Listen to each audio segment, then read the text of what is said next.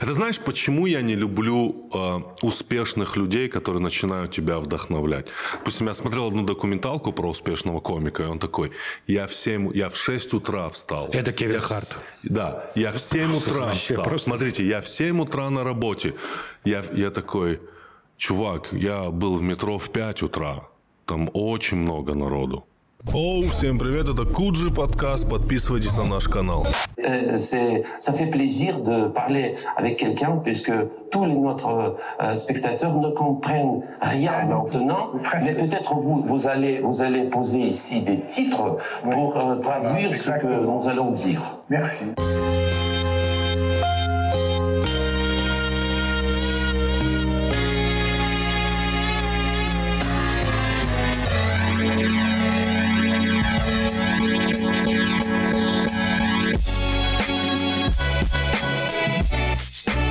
Я как-то слышал э, в баре случайно такой разговор, ну, за барной стойкой, там не шумно было. а Один мужик другому мужику рассказывал, как правильно есть твою пиццу. дома. Именно, именно нашу? Да, да, да. Что ему ее приносят, он ее еще сверху дополнительно посыпает пиццей, и, ой, э, сверху дополнительно посыпает э, сыром, и еще на 15 минут его закладывает э, в, в печь. Прикольно, а еще, еще вторую сверху. Нет, нет, нет, я серьезно говорю, Да, говорит, и отлично. И отлично. Вообще все выглядит как глобальная интеграция рекламная. Да, не это так. Мы, правда. мы тебя просто пригласили поговорить с тобой, как тебе 30, 38. 38. Да, скоро 39 будет. Ну, мы в целом все ровесники. Да, близко. Да, да, да. Просто У меня есть э, история. У меня, я когда на мехмате учился, со мной учился товарищ, он был из Сыктывкара, Витя, он играл прям очень тяжелую, злую музыку. Вот, очень тяжелую и очень злую. И очень хорошо играл на гитаре. Мы с ним даже вот играли в группе недолго.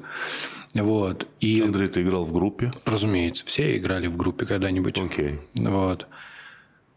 И все было, ну, такой прям был суровый чел. А потом он уехал в- э, работать в Норвегию. Вот он уехал работать в Норвегию, и довольно быстро э, у него пропало желание писать злую музыку. Ну, то есть он перестал, э, как бы вот перестал внутренне злиться, и поэтому у него пропало вот желание что-то такое выплескивать. Вот. И если так подумать, что изменилось в его жизни, да? Что изменилось в его жизни? Он перестал ездить в Сыктывкар. Да? Да. Странно, кстати, в Норвегии много злой музыки. Да, А, это правда. Родина black metal. Black metal. Да, родина оттуда, но как бы вот он, у него это так сработало. То есть Норвегия для него недостаточно брутальна в сравнении с Сыктывкаром. А теперь вопрос. Да? Типа у вас же есть история, что ты сам из Сыктывкара? Да. мгм. Это раз. Вот по- подтверди или опровергни про э, зло. А второе, вы же там людей своих посылаете в Сыктывкар. Зачем? Ну, то есть, прикинь, человек приходит работать в Додо Пицца. Ну вот, работает. Так ему говорят, ты на неделю едешь работать в пиццерию в Сыктывкар. Да, это правда? Да, да, конечно. Любой человек? А, ну, Или из, практически. мен- из менеджмента? Да, да, из менеджмента практически любой. Все наши партнеры франчайзи проходят обучение в Сыктывкаре. Для начала, по поводу зла, да. Собственно, я думаю, что Норвегия не сильно отличается от Сыктывкара, если выехать за границы города. У нас э, прекрасная природа северная. Ну, Когда в Сыктывкар приезжаешь... э, В республике Коми, если ты помнишь, недавно совсем все правительство арестовали, потому что это было ОПГ. Натурально. Это, не, это не, не- не- не так уж это было э, недавно. Это было, по-моему, лет 5 или там 6 назад. 3-4, вот я беру такое. Ну, как бы не Ну, суть. да. Не суть. Общее представление. Да. Мгм. Так, ну ты прав. Ну, там, там не все так, я не хочу углубляться в эту историю, там не все так однозначно. Но а, у нас э, практически нет э, такой промышленности, которая загрязняет природу, поэтому прилетая в Сыктывкар, это огромные пространства леса, это очень свежий воздух, красивейшая природа. А что касается э, контекста там, города, а, это город ничем не отличающийся от того, что ты увидишь, э, выезжая за МКАД. То есть есть две страны, есть Москва, есть остальная Россия. Сыктывкар примерно такой же, как все другие города. И когда ты там живешь, то в целом ты, ты, ты счастлив, ты понимаешь, что это, это твой мир, как бы. Поэтому ни- никакого зла я там не вижу. Да, то есть ты как бы вот э, решил делать Додо пиццу не из-за внутреннего желания вот как бы уехать из Сыктывкара, да?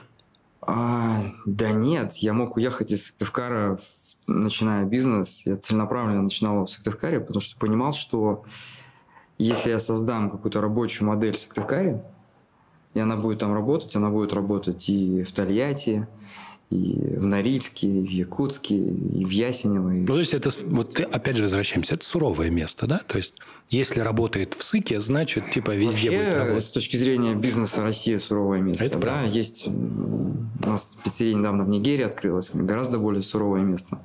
Но чем более ты в суровом месте находишься, чем более ты в неплодородном почве растешь, тем больше тебе нужно думать, искать решения, а, что не убьет делать сильнее, как говорил Ницше. Поэтому я считаю, что это прекрасное место для начала бизнеса. А, У меня есть друг, и он там занимается а, маркетингом, и вот он сейчас на стадии переговоров с одной ресторанной э, сетью, ну, московской. И мы начали с ним спорить, я говорю, зачем ты этим занимаешься, у них же вообще невкусно. Ну, типа, вообще невкусно. А он мне говорит, он сказал такую фразу в ходе разговора, ты знаешь, всем людям, которые занимаются в России ресторанным бизнесом, и вообще продуктами питания. Очень повезло, что россияне не разбираются в качестве еды. Ну, моя личная экспертиза э, продуктов питания в России, она меня привела к тому, что в России реально невкусные продукты. Ну, на это мой связано взгляд. не с людьми. Это связано, Это связано, да, не с людьми. То есть, Это Ну, просто я один из связано- тех, кто не разбирается. То есть Вообще мне не на, вообще нормально. Смотрите, Пятерочка, есть прям. Много да. стран. да. Там недавно был в Великобритании, и общался там, с итальянцами, которые были в Великобритании. Они говорят, как они вообще здесь в Великобритании живут, и как они это могут есть. Потому что в Италии все вкусное, потому что очень вкусные ингредиенты. Это связано и с там, развитым сельским хозяйством, и с традициями. И Англия вроде богатая страна, и культура питания там сильно отличается. Может быть, чем-то похоже на США, где люди могут есть там завтракать чипсами с колой. Это не, не сказка, я сам слышал прям вот от э, Ну, нашего знаешь- менеджера, который ездил там в гости к э, своему бойфренду, у которого родители предлагали на утро завтрак в виде чипс, чипсов и кока-колы. Ну, ты знаешь, как выглядит английский завтрак? Такой Да, да, да, да, да. Да, это то есть такое, это- бы, собственно, Да, это яйца, это солонина, это грибы, это Фасоль. Фасоль обязательно, да. бекон. Жареный. Солонина. Британский бекон – это не бекон. Это, это, это, это настоящая солонина. Это кусок... Они его еще называют так милый бэк бейкон, а на самом деле просто куски такие этой рульки засоленные, которые потом обжариваются с жирком. Слушай, ну я больше говорю о супермаркетах. Знаешь, я когда путешествую, я стараюсь... Вот для меня вообще уровень жизни страны я определяю по качеству... Супермаркет. Супермаркет. Это экономика. Это неразвитость бизнеса, неразвитость конкуренции. Если взять нашу компанию, допустим, Да. в России, мы фактически есть три производителя сыра на всю страну, которые могут обеспечить стабильно нужные нам объемы сыра. Объем или качество? И объемы, и качество. Качество фактически мы вместе с ними работаем, потому что мы понимаем, из чего они делают, э, какие у них могут быть проблемы с закупками сырья для того, чтобы произвести. То есть мы всю цепочку как бы видим. И три производителя – это не конкуренция. То есть фактически это тебе не из чего выбирать.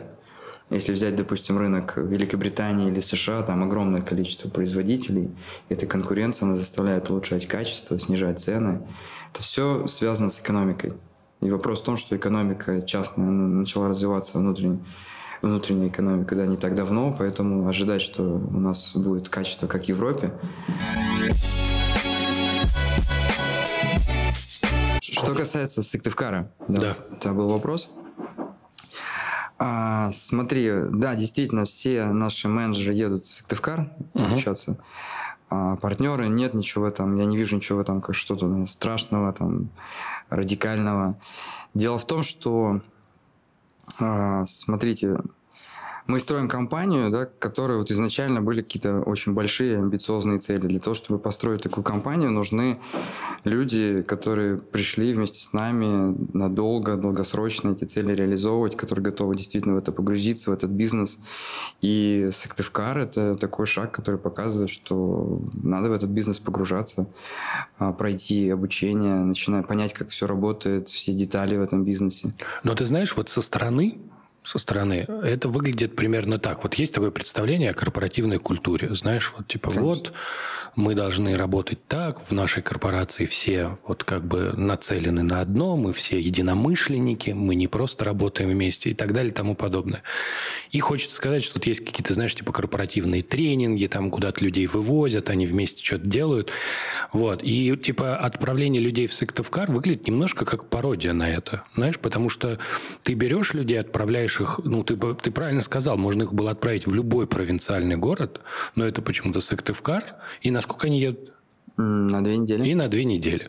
То есть, как бы, с одной стороны, они поехали в Сыктывкар на две недели, что они действительно пропитались, поняли, и после этого какие-то твои слова звучат для них ну, лучше, и понятнее, да?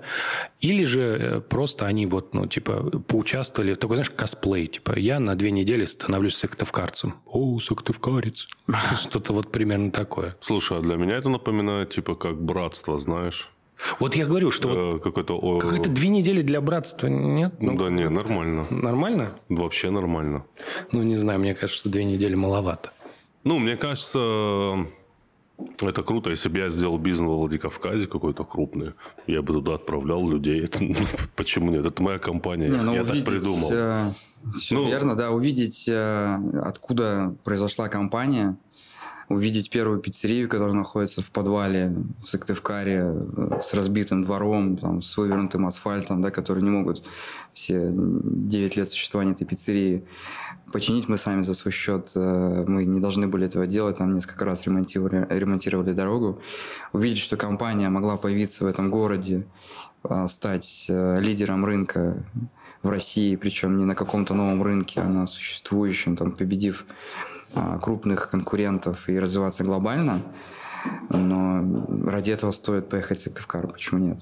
И я скажу так, что, может быть, это позвучит, там, я вижу, что это так скептически относится к корпоративной культуре. Немножко. А, что мы компания дает не просто возможность там, заработать деньги тем, кто к нам приходит, она дает возможность э, самореализоваться и действительно вместе построить что-то большое, не побоюсь этого слова, великое, даже несмотря на то, что мы занимаемся просто пиццей.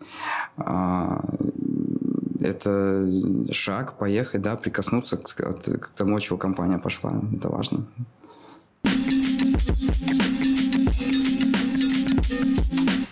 Итак, с нами рубрика «Ебучая география». Это рубрика от Aviasales. Сегодня мы поговорим об интересном месте. Давай, что ты знаешь про Боливию? Боливия. Э, я знаю, что оттуда банда Мара Сальватручо. Или это Сальвадор? Что это такое вообще? Откуда? Мара Сальватручо. Сальватручо, да. Это звучит как будто это... персонаж. Из а, этого... это другое. Это бродячие сальвадорские муравьи. Это другое. Я ничего не знаю про Боливию. Просто это звучит как, знаешь, типа, вот это какой-то друг Пиноккио. Вот это Сальватручо. Мара Сальватручо? Да. Не, это банда. Банда? Очень опасная банда. Хорошо. У них прикол, что чтобы вступить в банду, тебя минут 15 избивают все. Просто а. ты лежишь, тебя избивают. Но это, видимо, про Сальвадор. А про Боливию я знаю, что это в Латинской Америке. И что это один из основных пунктов переброса кокаина.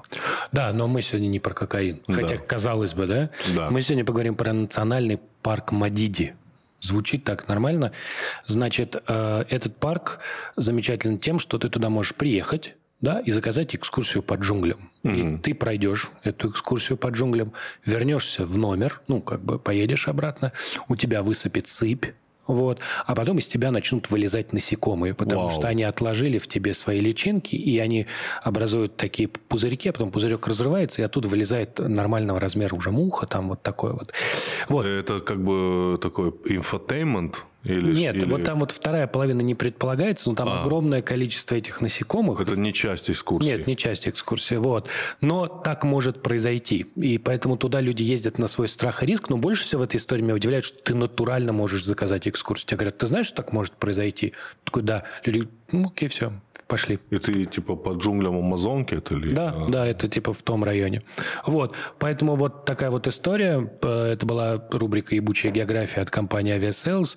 На Aviasales можно купить билеты даже туда, но лучше, мне кажется, это все-таки не делать, потому что вот сто пудов я сейчас это все говорю, да, а ты представляешь, как из-под кожи вылезает вот что-то живое, да? Да, но решайте сами, Боливия или Сальвадор.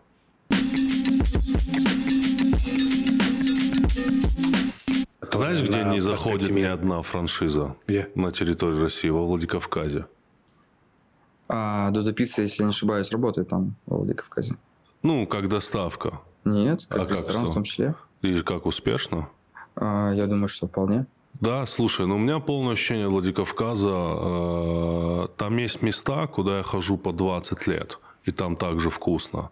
Чего я не вижу, допустим, в России. Вот этих аутентичных мест просто. Ты знаешь, кстати, что это глав... одно из главных условий Мишленовской звезды, что они когда приезжают, они типа секретно пробуют, а потом они еще два раза приезжают через определенные промежутки, чтобы убедиться, что это типа не случайно. Да, я точно могу сказать, что я хожу в одно и то же место 15 лет, и там также вкусно, и также все клево, и также уютно. Э, это, это, это, это то, чего я не вижу в России. Знаешь, опять-таки, если там ссылаясь на Европу, можно там посмотреть какое-нибудь кафе мороженое, которому там 100 лет, и туда огромная очередь постоянно. Или вот я стоял в Нью-Йорке, во, я до, до сих пор не понимаю, зачем я это делал. Меня друг мой подбил. Я стоял э, в Нью-Йорке в огромной очереди в какую-то, где делают какие-то сэндвичи, какое-то еврейское какое-то место. Ну, так себе. Ну, невероятно, невероятно много народу за счет... Ну, это хайп, это легенда. Да, за счет, за счет истории, что вот еще в 1890 году здесь сделали то те же самые сэндвичи, которые вы можете сейчас попробовать в 2020. Вот мне кажется, таких мало мест в России. В России есть такие места. Есть? Как минимум есть Макдональдс. Вообще, ну, Макдональдс а... это все равно франшиза, это пришло оттуда. Я Дело не... в да. том, что есть э, два пути, наверное, в общепитии для того, чтобы обеспечить э, постоянное качество. Либо владелец должен сам лично на протяжении 20 лет контролировать этот бизнес – и это должен быть определенный тип личности, который зарабатывает, имеет э, клиентскую базу, он там доволен жизнью. И это такой европейский тип бизнеса, вот семейного бизнеса, да, когда вот из поколения в поколение переходит. Либо нужно строить систему. Мы делаем систему, мы строим систему. Есть там компания замечательная российская «Теремок», которые вполне конкурируют Блинок, на рынке. теремок. Мне раньше больше нравилось название. Блинок, теремок? Они как Facebook и The Facebook, они убрали The. Да. Раньше было блинок, теремок, мне так нравилось. Блинок, ну, это она, когда они были ларечками еще. Ну да, да, Прекрасная да. компания. Отлично, вообще, Крошка, название. картошка, чувак. Крошка, картошка? Не, блинок, теремок. Крошка, картошка топ. Нужно брать крошку, картошку на масле. И обязательно нужно брать ветчину с сыром и эту, как ее, рыбку. И просто mm-hmm, вообще топ. Mm-hmm. Топ с 2003 года. Раньше еще. Да, прости. Так. Ну, есть Немножко такие места? крошки картошки. Есть, конечно, такие места. Есть э, те, кто строят системные бизнесы, их немного. Это, опять же, вопрос неразвитости э, бизнеса в России, неразвитости менеджмента. История Но слишком см- короткая. Смотри, это забавная мысль. Тимур, ты противопоставляет две понятные вещи. То есть ты говоришь, вот у нас есть система, и мы контролируем качество. Вот это в, в продолжение разговора о шаурме, который мы так оборвали Да. на слове шаурма. Вот. Э, Ты говоришь, мы контролируем качество, потому что у нас выстроена система. Тимур говорит, вот есть места, где, куда люди ходят, потому что это какой-то вот совсем другое, да, потому что еда – это все-таки немножко интимная вещь. Ну, ты когда ешь, ты, скажем, более уязвим, чем когда ты не ешь. Вот. Рынок питания огромен, и поводов, чтобы поесть, их очень много. И начинает утолить голод, и тебе нужна безопасная, безопасная еда, уверенность, что ты там не сляжешь, и уверенность, что тебе ее сделают за пять минут. Либо ты придешь получить удовольствие, либо ты придешь э, пообщаться, и явля- еда тут становится социальным коннектором. Это огромный рынок, и на нем огромное количество ниш. И могут существовать и семейные кафе, и э, сети, как Макдональдс, которые также нужны рынку.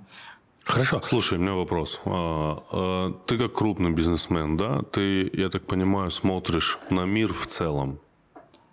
Ну, в том числе, да. Ну, то есть ты говоришь, мы строим бизнес в Сыктывкаре, он будет работать там во всем мире. Ну, делая сеть, э, ты задумываешься о том, что ты делаешь весь мир одинаковым. Я объясню, что я имею в виду. Допустим, сейчас в любую столицу крупную мира, куда бы ты ни приехал, и ты придешь в центр города, ты увидишь там H&M.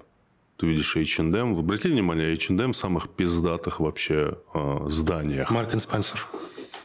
Зара. Угу. Ну, то есть ты вот приезжаешь, и у меня как будто бы такое ощущение, что я получаю удовольствие, когда приезжаю в какую-нибудь страну, и в центре города нет H&M, нет Зары, нет, нет Apple Store и прочее, прочее. Ты думаешь об этом, что ты делаешь мир одинаковым? Я думаю, что ты не прав. Почему? Я думаю, что твои рассуждения, они идеалистич... идеалистичные, и если не будет H&M, где эти миллионы людей, которые сейчас mm-hmm. в мире, где они купят недорогую, соответствующую цене одежду, кто сможет произвести по таким ценам одежду? И если вдруг не будет H&M, что произойдет с миром? Это а, мне кажется, что это рассуждение э, интеллектуалов, которые я не являются... Вообще. Ну, я слышал такие рассуждения, которые э, являются, в принципе, детьми этой системы, которая экономика, да, которая позволила создать такое количество благ, там, людей, как бы, да, которые уже да. начинают думать, зачем вот все это. Но, в принципе, эти сетевые огромные компании не сделали мир, не знаю, там, безопасным, доступным. Э, люди с, ним, с достаточно средними доходами могут получить э, э, качественную модную одежду, ведь H&M... Они его сделали удобным, я согласен. Они сделали удобным, да. и это такой, знаете, грусть по изменениям. Все меняется в мире, да, то есть постоянно что-то меняется. И, наверное, это неизбежно, если или, сейчас убрать H&M. Или это просто мысль о том, что они выполнили свое дело, и им пришло время умереть. Ну, значит, победите их.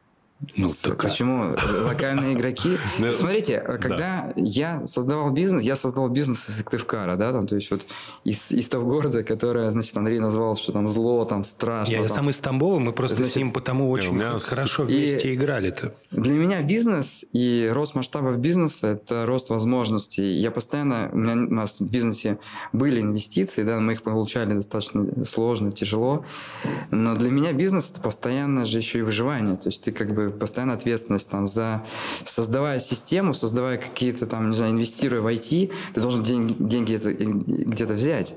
И я, конечно же, э, строю бизнес, получаем какие-то новые ресурсы, масштабы, там, инструменты, и можно сделать что-то лучше. Сегодня мы, завтра мы запустим кофе, там, э, шаурму, шаверму, потом Шаурма. мы запустим, там, не знаю, гостиницы, потом мы что-то еще сделаем, потому что инструментов становится больше, чтобы улучшить в том числе мир. А сейчас сидеть и задумываться, кажется, что мы там создаем туда пиццу, которая является сетевой концепцией, она делает мир одинаковым, мы делаем плохо. Да не, я, я делаю не хорошо. Плохо, я просто тебя спрашиваю, ты задумываешься об этом? А, я думаю, что это нормально, что это естественный процесс. И я думаю, что а, приходя на какие-то рынки и делая, не знаю, там, уни, скажем, унифицированную сеть в России, мы рынки развиваем. То есть, приходя в Норильск, mm. показывая, что... А можно... как вы, кстати, работаете в Норильске, если там нет интернета? А, в Норильске есть интернет. Ну, Андрей, другая информация. Интернет даже есть в Нигерии. Нет, нас... смотри, э, какой в Норильске интернет. Это, ну, так, я, это просто была реальная история, когда несколько лет назад э, Алексей Пивоваров, Алексей Пивоваров, Мой э, Пивоваров Алексей, да. снял фильм про такой, и у него Норильский, про, Норильский, про Норильск он назывался. Это интерактивное кино, там очень большой мультимедийный проект из большого количества видеоматериалов, там интерактивных вещей. И вот они его выложили в интернет, и тут же стало понятно, что в Норильске его не могут посмотреть. И натурально в Норильск везли сервак с этим фильмом. То есть его залили на сервер, Но загрузили сервер в самолет и отвезли туда. Это не так. Как минимум год назад этой проблемы не существовало. Ну, Я вот был видишь. в Норильске год назад. С интернетом там все отлично. Все отлично. И LTE. Подожди, нет, обычный. нет, нет, сейчас мобильный или обычный? А в гостинице был обычный интернет, был LTE ну, прекрасный, ну, с хорошей скоростью. Видишь, как все поменялось-то за несколько лет? Я-то у меня я-то последний раз это слышал 4 года назад, а ты говоришь, год назад уже был интернет. То есть уже все хорошо в Норильске. Все отлично. Чудесно. Все отлично. Что касается э, скажем, сети и унификации, вообще э, моя идея, наша идея в том, чтобы в будущем, давая некую систему, единую предпринимателям, э, давать возможность э, локализировать продукт, э, концепцию, исходя из там, местных каких-то потребностей, желаний, творческих потребностей предпринимателя, но при этом все равно объединяет. То есть это такая концепция, ее называют сейчас global, то есть global и local вместе, когда есть преимущества, которые дают глобальность, эффективность, но при этом не обязательно быть э, совершенно одинаковыми. Ты знаешь, я смотрел кино про Макдональдс, кстати, вот про братьев Макдональдов, там история такая, что вот был такой камевояжер по фамилии Крок. Он как-то заехал в забегаловку Макдональдсов, братьев Макдональдов, и удивился, что его очень быстро обслужили, он с ними познакомился, а дальше он попытался сделать франшизу. И первая попытка сделать франшизу Макдональдса не получилась. Вот. Штука в том, что э, когда они стали делать франшизу, их фран франшизи, ну, то есть люди, которые купили эту франшизу и обязали, обязались им э, выплачивать деньги, у них рестораны очень плохо работали. Это все, по мнению Крока, да, история была в том, что они э, выбирали неправильно стратегию, именно локализуя продукт. То есть в каких-то ресторанах они продавали буррито даже, что, по мнению братьев Макдональдов, которые очень любили гамбургеры, да, это было просто осквернение святыни для них. Вот. И тогда они придумали, э, ну, Крок придумал довольно жестокую вещь. Он, во-первых, стал собирать правильных людей. Это были в основном семьи, белые, консервативные. Вот. А, и второе, он покупал землю. То есть он покупал землю, разрешал франшизе работать на этой земле и тем самым контролировал их э, качество. Ну, то есть, если какой-то ресторан решал типа изменить меню, как не нравилось центральной компании, потому что на самом деле э, контроль-то э, за франшизой довольно ограничен, вот, если они пытались что-то такое сделать, он просто типа забирал у них землю, и они должны были ну, немедленно съехать, и это, в принципе, означало банкротство. То есть это такая была, такой, такой был инструмент него, давления. Инструмент взаимного уничтожения. То есть он, разумеется, тоже при этом терял деньги, но у него была возможность это сделать. Такая красная кнопка, типа уничтожить ресторан. Вот. И благодаря этому франшиза начала очень быстро расти, и сеть Макдональдс превратилась в то, во что она превратилась буквально там, за десятилетие. Вот. А как вы это делаете? Какие у вас есть жестокие методы контроля за франшизи? Ну, то есть, как вы их держите на коротком Мы, поводке? На самом деле, очень похожа наша история на историю Макдональдса. И факторы успеха очень похожи.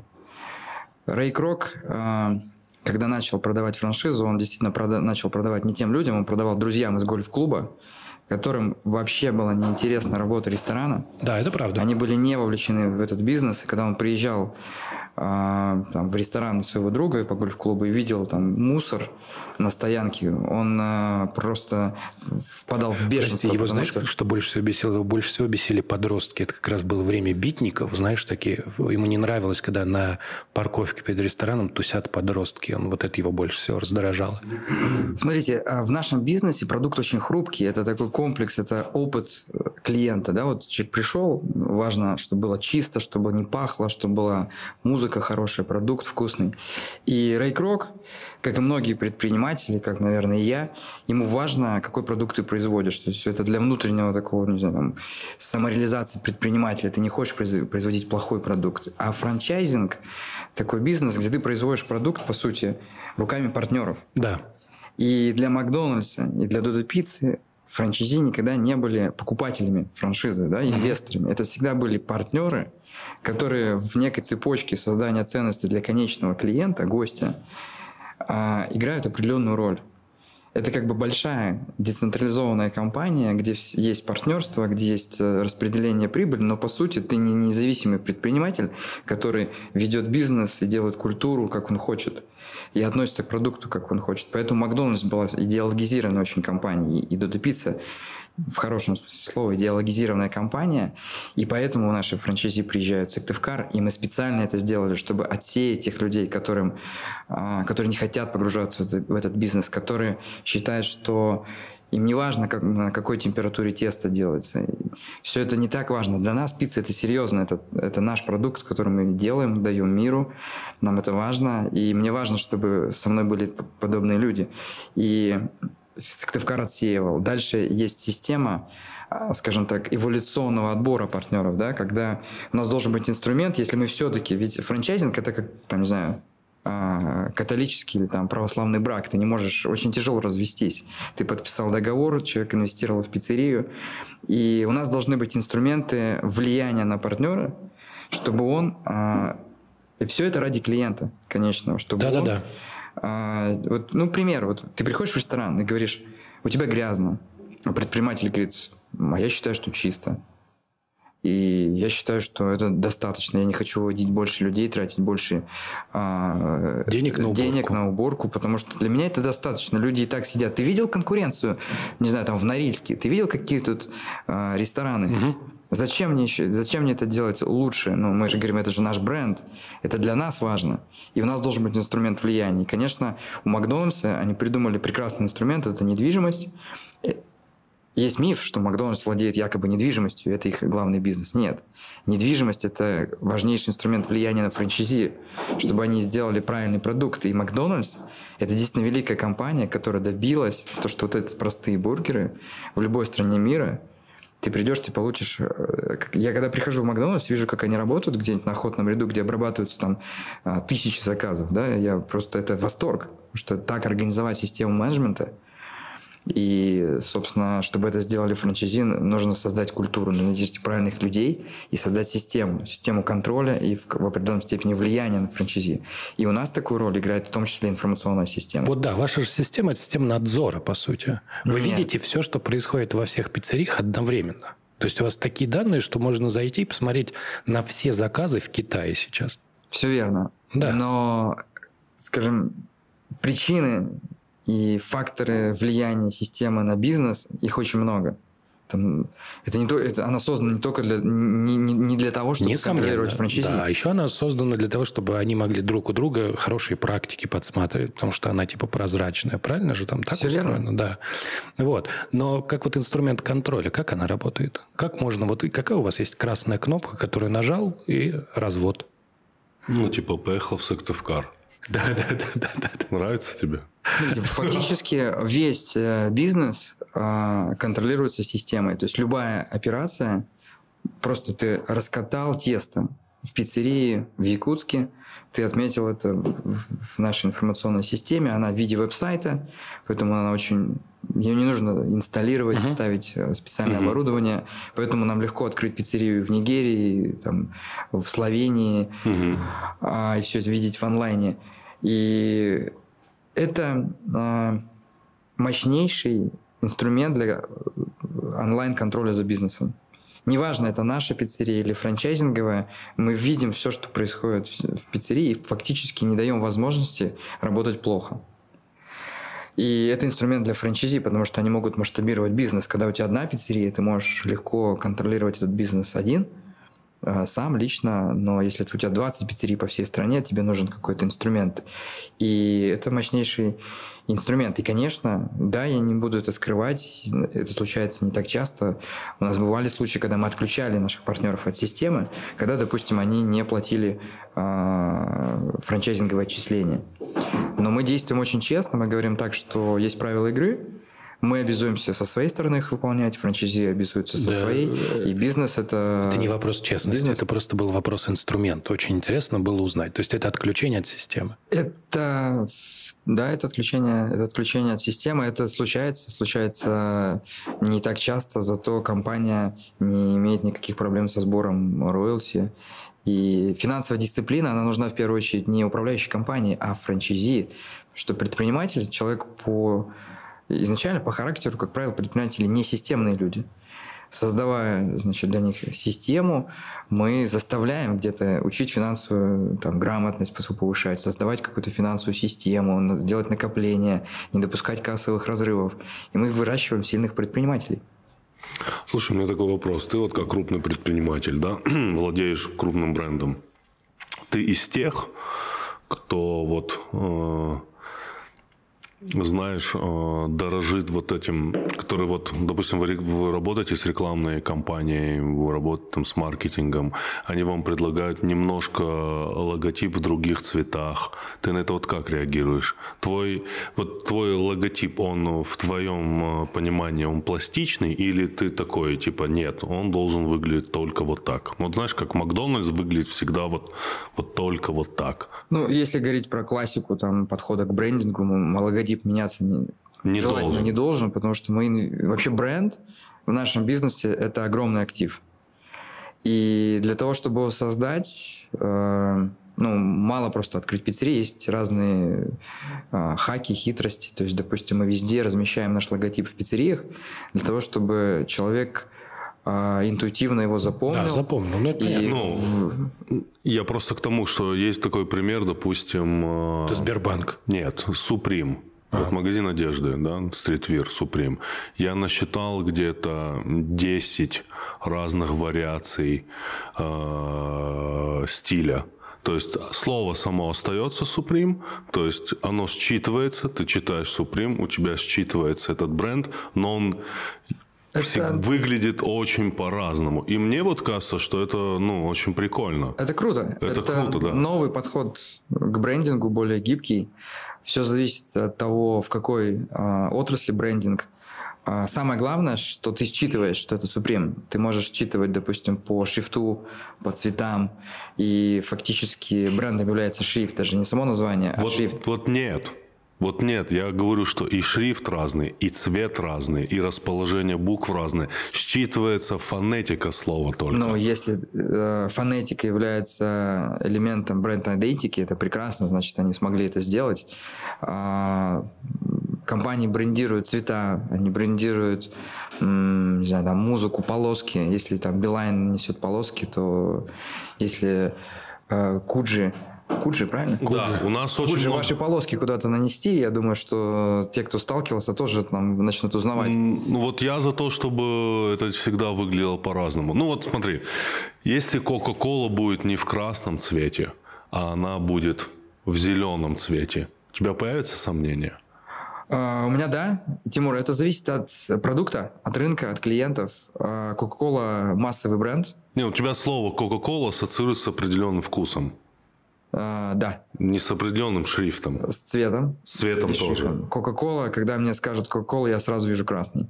Сразу же. Хорошо. Э, ты видишь красный, но тебе налили зеленые бутылки, но ты выпил тот же вкус. А, я думаю, что это будет э, в долгосрочно, это будет, возможно, для бренда риски, если Coca-Cola да? начнет быть зеленой, да. Я не это понимаю, зависит почему. От, рынка. это зависит от рынка, потому что потребитель э, Supreme, а, ему наоборот нужно вот эти изменения, игра, да, допустим. Да. А Coca-Cola, вообще Coca-Cola ничего нет, кроме бренда. То есть у них даже нет заводов.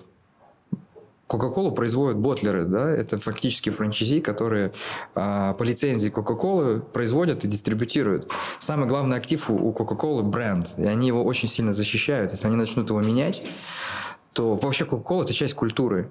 Я вообще по образованию археолог, да, и как бы, по сути, скажем, а, там Кока-Кола – это как уже часть э, современной археологии, да, то есть некой э, Сто процентов. материальной культуры современного общества, да, и, конечно, этот актив нужно защищать. Прикинь, мы вот вымрем э, реально, вот пройдет там 10 тысяч лет, и нашу культуру будут называть, вот они же называют разные культуры в честь какой-нибудь фигни. Да, Культура да, да. Кловис, например, или что-нибудь, это будет культура Кока-Колы. Такое, ну это вот артефакты культуры Кока-Колы. Они, знаете, как сделают археологи? Они, значит, нанесут на карту артефакты нахождения Кока-Колы и Пепси, и будут говорить, вот в этом регионе, значит, э, э, культура Пепси поглотила культуру Кока-Колы.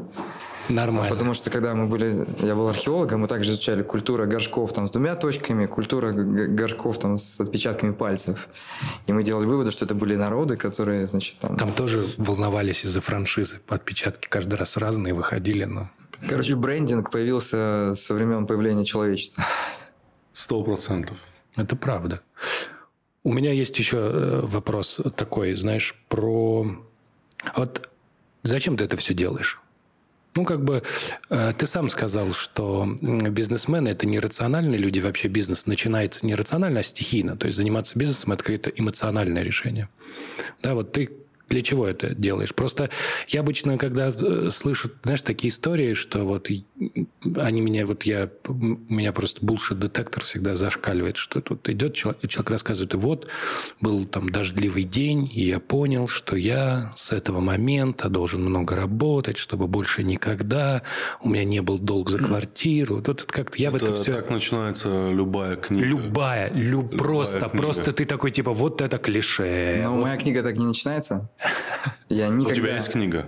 А, ну, есть книга, где я являюсь э, персонажем. Так, а, так сложилось. То есть про тебя написали? Да. Про бизнес, который про я... бизнес. Так вот, ну зачем? А, никогда я не делал бизнес ради того, чтобы там, не платить а ипотеку. Наоборот, наоборот заплатить. Жить, э, жить праздной жизнью или там выжить. А, интерес – это дико интересно, я считаю. Ну, то есть каждый в жизни ищет э, счастье, возможность самореализоваться. И в детстве я, допустим, любил играть в экономические стратегии. Бизнес – это самая интересная экономическая стратегия. То есть вообще создавать... Э, ну, представьте, создавать бренд, который... Э, я вот недавно там ехал в метро, и, значит, э, люди тоже говорили, что продадут пиццу. Я такой думаю, блин, вот, то есть, вот, насколько... То есть э, услышать в метро случайно бренд, который был создан э, тобой, э, блин, это, это, это офигенно. И дальше появляется больше возможностей. То есть э, там, запустить новую концепцию кофе. Но это безумно интересно. Развивать бизнес в Китае. Это, это Раздел... А, скажи, а вот за, за границу, вот ты, ты говоришь, интересно. За границу тоже толкает интерес? Или какое-то желание реализоваться как там, не знаю, глобальная компания, тесно в России, не знаю? Это ну, интересная цель, от которой захватывает дух. Просто это цель, от которой захватывает дух. Ну, это, это просто дико интересно. А, это супер челлендж. Из России а, я всегда был мечтателем, мечтателем, а, при этом таким практиком. Ну, это хорошее, хорошее начало книги. У меня, да, у меня, у меня, сра- а у меня сразу заиграла песня этого Ози Осборна. Да, да. I'm a dreamer. Да, вот. Ну, практиком. Это супер челлендж. Никто в России еще не создавал потребительские компании, именно потребительские, которые бы развивались и были бы успешны глобально. И чем дальше, тем я понимаю, что это шанс и возможность. И где-то это стечение обстоятельств, где-то это удача. Но этот шанс, возможность есть, и упустить его сейчас э, просто неинтересно. Очень интересно, что будет дальше. Э, когда к нам приезжают, допустим, потенциальные партнеры там, из Саудовской Аравии, там, управляющие компании, которые там принадлежит принцу, и говорит, что нам интересна ваша франшиза. Вау, круто. И это же это, это супер интересно. А выстраивать, э, вообще строить, есть тут понятие, есть международная компания, есть глобальная компания. Разница очень большая.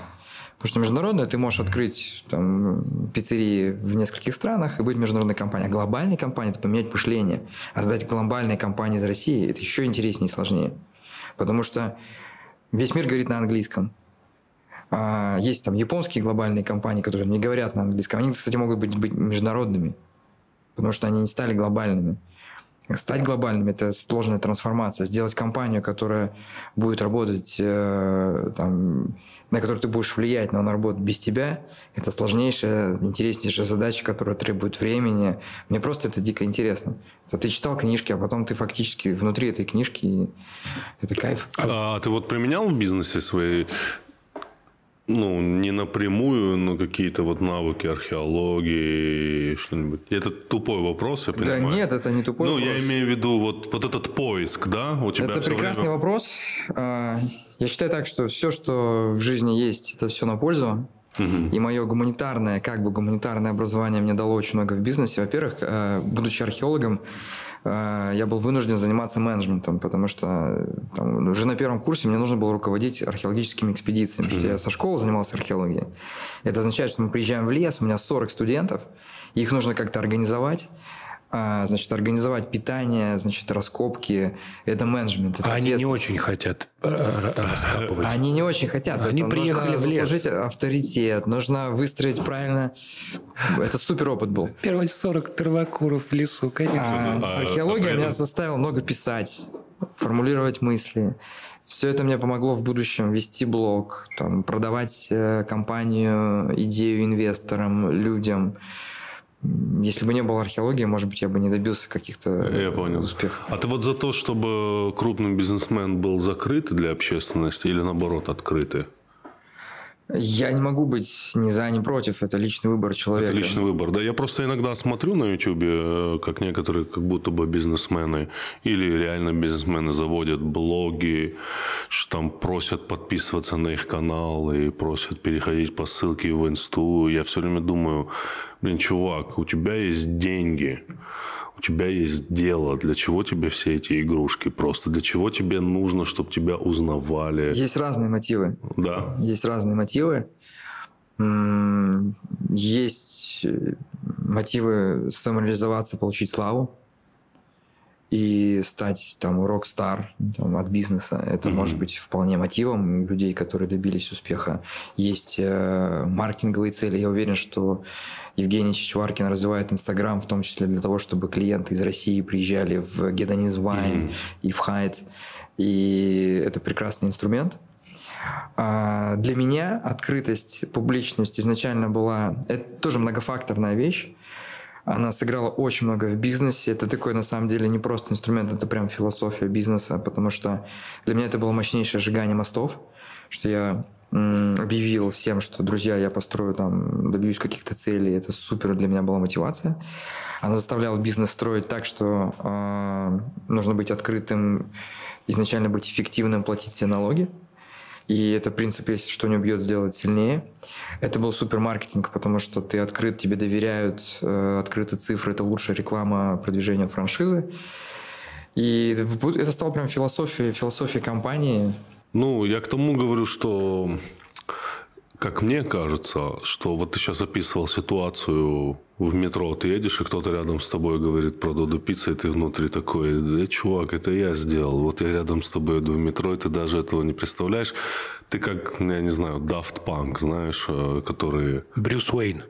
Ну, или да. То есть ну, такой, Бэтмен такой крутой. Чем такой... тебя узнают, а, это же ты, там, и так далее. Мне кажется, ощущение, когда ты стоишь, и вокруг тебя разговаривают о твоем продукте, намного круче, чем прямое узнавание тебя, нет? Как тебе кажется?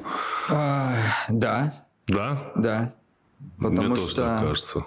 в целом а, вообще создание чего-то это ну, главный кайф, главная, главная мотивация, а возможно узнавание тебя на улице это всего лишь инструмент, чтобы что-то создать.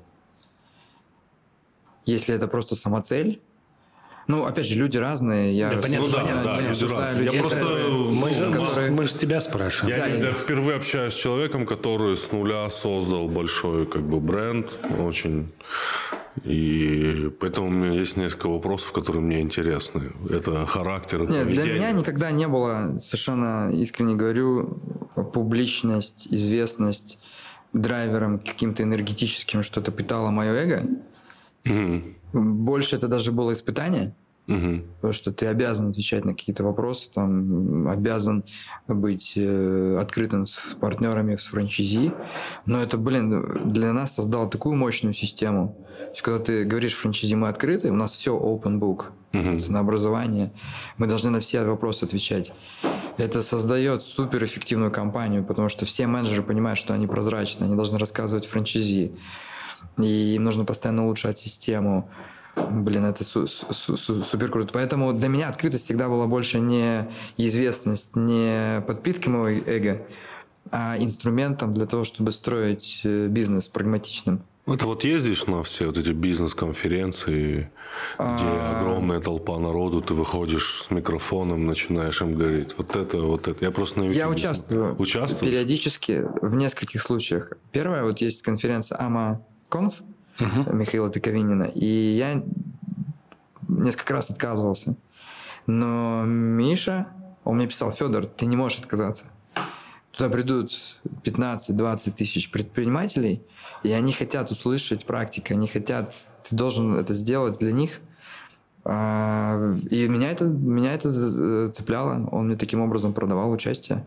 Потому что я понимал, что то, что мы вдохновляем предпринимателей и показываем, что из Сыктывкара можно построить глобальную компанию, международную пока компанию, это вдохновляет меня, это вдохновляет...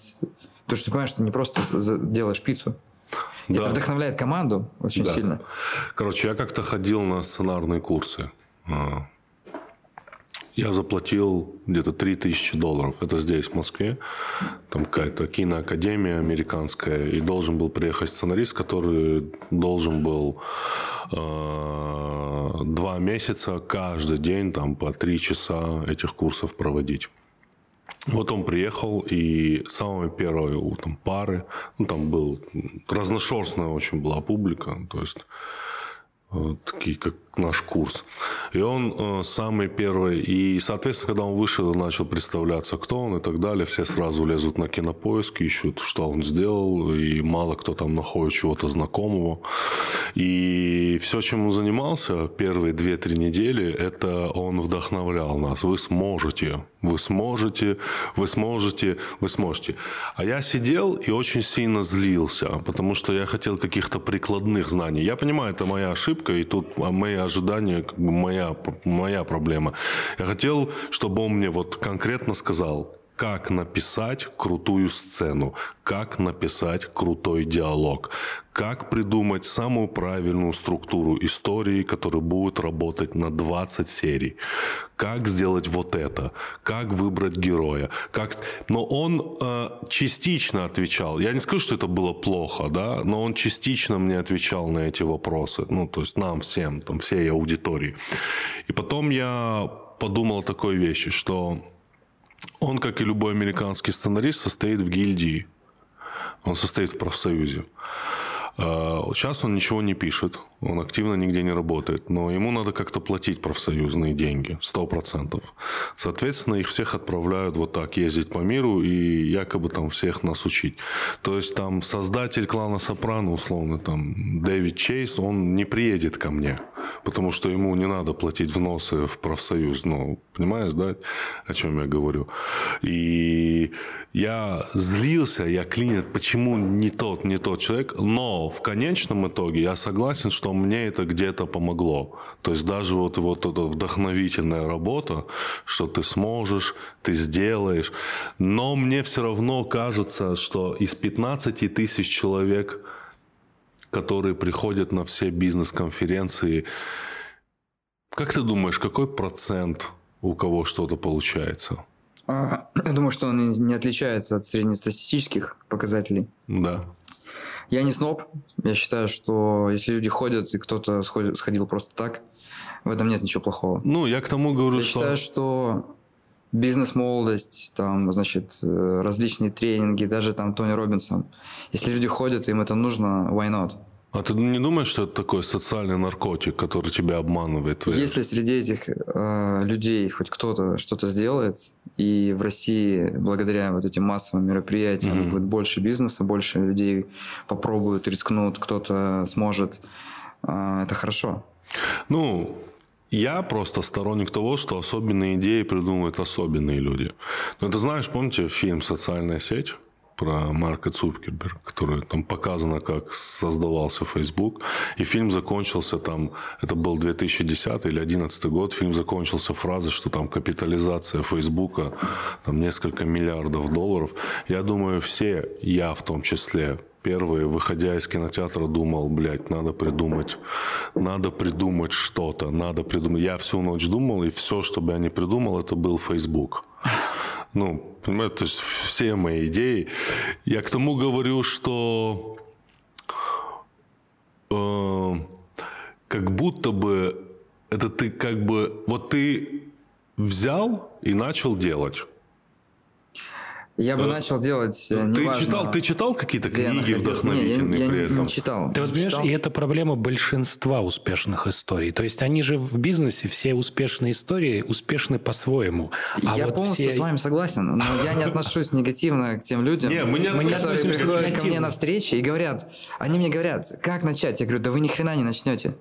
Если вы ходите и спрашиваете, вы уже давно должны были начать, потому что начать нужно взять и начать. Вообще, кто такой предприниматель? Да. Я считаю, что генетически, просто так, это генетически заложено, есть притупленное чувство риска у человека. Он идиот, потому что он берет и делает нерациональный поступок. Откры, открыть бизнес, пойти в неизвестность. Предприниматель не умный человек. Это не человек, который придумывает идеи.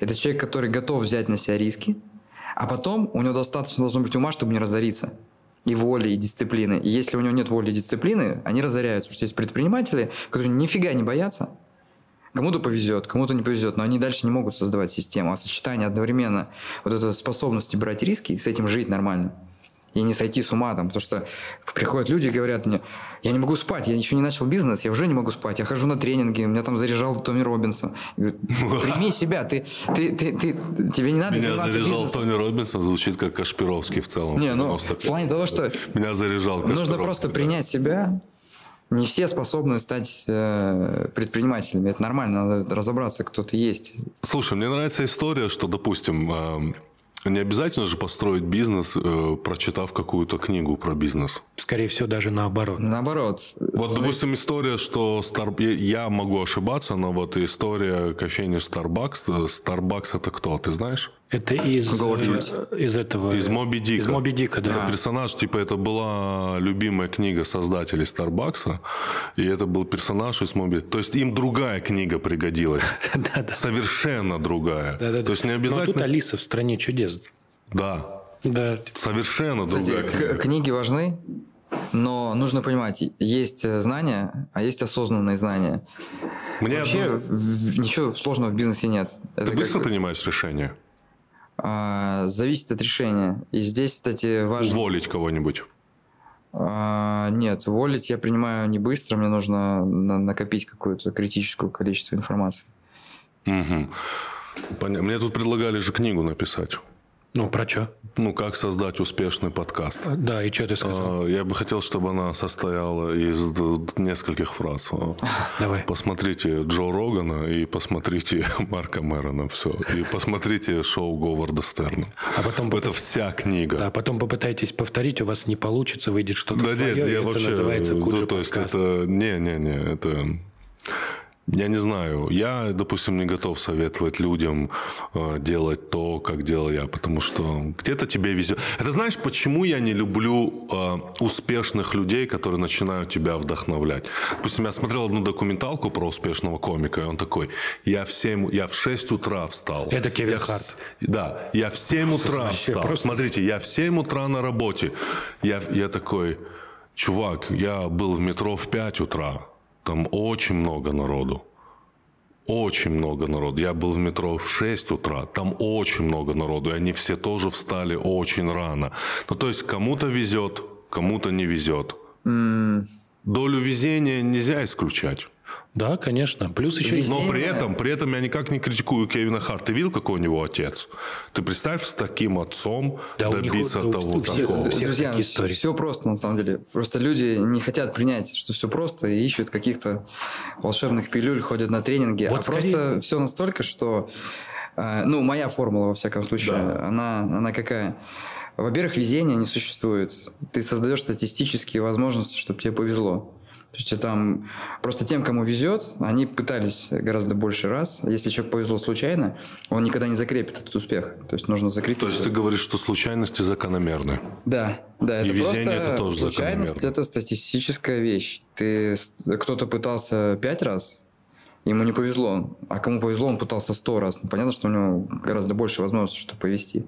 И когда ты тебе повезло, ты должен этим еще воспользоваться. Для этого должен быть готов, а это как раз его хардворкинг. Но, смотрите, самая главная формула какая? А, Есть такой предприниматель японский, он сказал такую фразу. Если ваше сознание открыто, вы можете учиться даже у шума ветра. То есть умение учиться... По-японски вообще фраза, конечно. Мгм. А Умение, мудрец тот, кто умение знает, что учиться это самое знает. главное. То есть вот не читать книжки, то есть вот ошибаться, анализировать, учиться и все. Это, это, это самое главное. Даже вот я сейчас а, CEO а, там, уже выросшей достаточно крупной компании. Я не учился, у меня не было MBA. И только, скажем так, вот это открытое сознание, умение признавать ошибки, учиться позволяет развиваться дальше и себя критически анализировать. Потому что на каждом этапе нужно учиться, учиться, учиться. И чем мы умнее, тем мы глупее. Ты задумываешься о преемнике? Хороший вопрос. Вообще о преемниках сейчас принято говорить, да? Как бы актуальный Смотрите. вопрос в России. Вот Ты, когда мы начинали говорить, говорил про корпоративную культуру с таким определенным скепсисом.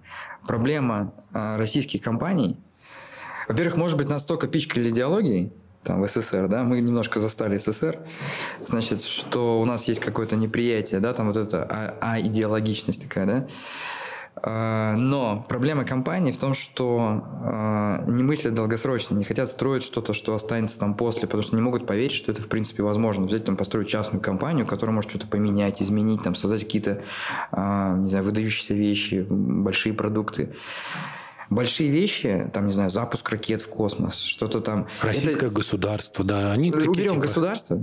Сейчас говорим про частный бизнес. Все это создается большим количеством людей. Чтобы, чтобы большое количество людей создали что-то большое, они должны быть объединены. Это должна быть создать организацию вообще большую, которая что-то может создавать без тебя, да, это очень-очень сложно. И когда ты начинаешь задумываться о создании такой организации, ты начинаешь менять мышление, понимать, что вот э, все в компании я должны думать о том, кто тебя сменит. Угу. Ну, я не думаю, когда строю бизнес, я говорю сейчас совершенно искренне, может, я покажусь каким-то там, опять же, на фоне э, неприятия диалога каким-то чертовым психом, но я не думаю о себе, я думаю о компании. Компания для меня важнее, чем я лично как э, предприниматель. У нас уже в компании 200 акционеров. У нас уже там, э, если взять всех партнеров, у нас работает около 20 тысяч человек в нашей, в нашей сети. И если завтра что-то со мной случится, для меня важна компания. И поэтому, и, конечно, я задумываюсь о преемнике, я думаю об этом постоянно. И я, у меня не один преемник, у меня есть команда. А, я хочу передать действительно, э, чтобы компания была всегда в надежных руках, чтобы дело, которое там мы создали, оно продолжалось. И это очень вдохновляющая цель для меня. Гораздо вдохновляющая, чем там заработать э, там, еще дополнительное количество. Ну, а ты думаешь о том, во сколько ты перестанешь заниматься этим всем? А я скажу так, я получаю кайф от того, что я а, делаю. А, ты да. Кто-то страдает, кто-то хочет сейчас я там поработаю, пострадаю там 15 лет, потом куплю себе яхту и буду там пить э, просека э, на солнце. Не, это неинтересно. У Эдди Мерфи э, есть вот это шоу, комики идут за кофе, у него Джерри Сайнфилд, не два миллионера у него спрашивают, а чем ты занимаешься сейчас, вот тебе 50? Он говорит, ничем. А что вы делаете целый день? У него 6 детей, по-моему. Он говорит, мы ничего не делаем, мы чилим целый день, отдыхаем. Он говорит, подожди, вы просто целый день отдыхаете? Да, никаких новостей, никаких никаких газет, мы, мы просто валяемся просто у бассейна, мы получаем удовольствие, типа. И я подумал, что да, наверное, я бы хотел так 50. Да? Все-таки, да, конечно. Но тебе же надоело бы быстро. Не знаю. Смысл? Смотря Я где. бы, чувак, хотел умереть на работе. То есть такой... Знаете, я считаю... Последнее письмо. Да. Есть такая штука. А, как-то было интервью Тинькова с Галицким, по-моему, еще давно. Был этот э, бизнес... Бизнес-секрет. Секрет с Олегом Тиньковым. И Я Галицкий смотрел. сказал, что я не хочу умереть, как Сэм Уолтон, основатель Walmart, который на смертном одре спрашивал, какие продажи Walmart. По-моему, это идеальный вариант. И вообще смотри, вот, Тимур, с твоей точки зрения, да, и людей, которые говорят, вы умираете на работе, это, ну, это страшно, да, там человек как бы, но он жил до конца, он создавал, и он жил своим делом до конца э, своих дней. Джобс, умирая от рака, ему приносили айфоны показать, что он, и он, он, э, он был вовлечен, он жил до самого конца. Конечно, можно, он, он не, не говорит, что он не думал о семье, там, да, но он был увлеченный человек, он был увлечен своим делом. Ну, видимо... Говорят, вы, говорят видимо... Бисмарк, Бисмарк, умирая, да, голосил, это противоречит интересам государства. А, серьезно? Да, ну, то есть вот он сейчас умирает, и это вообще типа не в тему. Вопрос в том, что в сказке а, Кэрола «Алиса в стране чудес», моей любимой, там есть такая фраза у Алисы, что если в жизни нет смысла, кто мешает придумать смысл? Просто все люди придумывают разный смысл. Кто-то в виде семьи, кто-то в виде чиллинга – с семьей. Что семьей. Тут, тут очень важно. С да, семьей. Просто... Я представляю, что я а тоже чиню семьей. Кто-то строит э, государство, как Бисмарк, кто-то делает революцию, кто-то создает айфоны, кто-то строит. И у каждого нашел свой смысл. Жизнь вообще, в принципе, бессмысленна, наверное, да? Мы ищем смыслы.